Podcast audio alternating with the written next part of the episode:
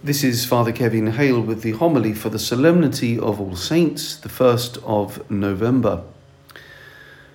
The church of my baptism and first Holy Communion, St. Anthony's Forest Gate, is presently undergoing something of a restoration. You'll find a fascinating documentary, in fact, about the church on our Brentwood Diocesan website. Following the Second Vatican Council, the friars who ran the parish at the time decided it would be a good idea to destroy quite a lot of the architectural features of the church, and they went about it with great enthusiasm. But one of my joys of late has been, as part of the Historic Churches Committee, helping to restore that church to something of its original beauty. Unfortunately, one of the works of art that was not destroyed is the great rose window that's above the high altar. It features a number of saints connected with the Franciscan order, but they're all wheeling around the figure of Christ in a lyrical and harmonious order. You can see this kind of thing too in all the great rose windows of the great cathedrals across the world. And it's a parable for the feast that we are celebrating this weekend, All Saints.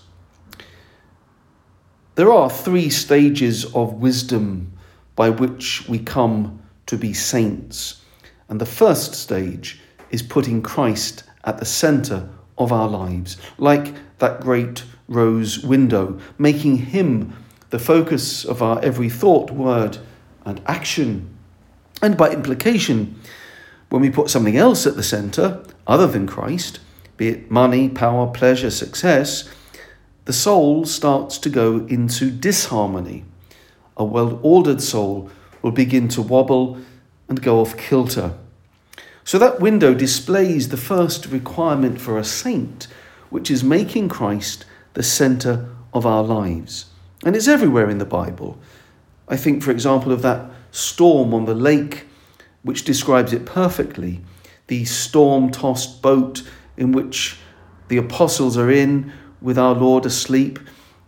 They go into a panic as the waves break into the boat. But Jesus asleep is rather like that place in us that, despite all the dramas of life, all of the cares and worries, we still find peace and rest. The greatest source of our peace is the inner Christ, the ground of our being. The second stage of wisdom on the path to becoming a saint is, know you are a sinner. G.K. Chesterton, when asked to define himself, once said, "I am a sinner who loves Jesus Christ." And when you study the saints, you see this attitude over and over again. The holiest people are paradoxically those who are most conscious of their sinfulness. Just look at Teresa of Avila or John of the Cross, Augustine or Thérèse of Lisieux, all spiritual masters, but souls who were powerfully aware of how much they fell short of holiness. I like the metaphor of a car windscreen. When you're driving a car in the morning, when it's still a little bit dark, your windscreen looks clean and transparent. But in the middle of the day, when the sun shines on it, you notice all the defects and smudges. That's how the spiritual life works. The closer that we move to the luminosity of God, the more intensely our inner life is exposed for what it really is.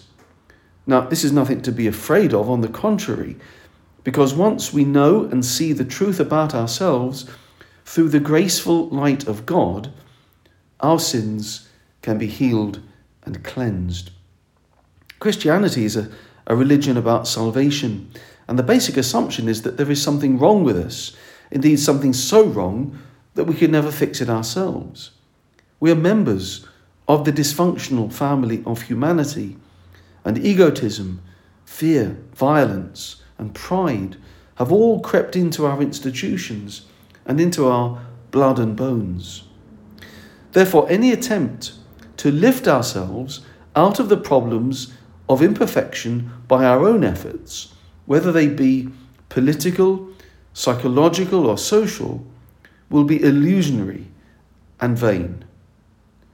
We are saved from the dysfunction of sin only when Jesus shows us the way. So there is no way up but down, no real holiness without awareness, because a big part of being a saint is knowing you're a sinner.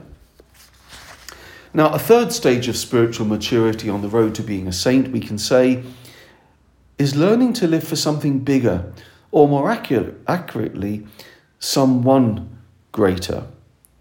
Holy people are those who realize that they participate in something and someone infinitely greater than themselves, that they're but fragments of reality. And far from crushing them, this awareness gives them a huge capacity for loving others. Because life can be lived in one of two ways. According to the spiritual writers, it can be lived as a theodrama, a God drama, or an ego drama, a me drama. Is my life an ego drama? Is it a life in which I'm the writer, director, and above all the star? The rest of the world just providing a pleasing backdrop as other people function as our supporting players and at worst, villains. Of course, our dramas are always uninteresting, even if we are playing the lead role. The key is to find the role that God has designed for me, even if it seems like a supporting role. Sometimes, often in a lengthy and complex novel, a character who seems minor throughout the story emerges by the end as the fulcrum around which the entire narrative has been turning. In fact, the main characters sometimes fade into relative insignificance with regard to the generous-hearted player. That's what it means to decenter the ego so that Christ and others might shine through. The three stages to spiritual maturity and ultimately sainthood put Jesus Christ at the centre of your life, acknowledge that you're a sinner who loves God, make your life a God drama. All of which is personified in the Queen of the Saints and Angels.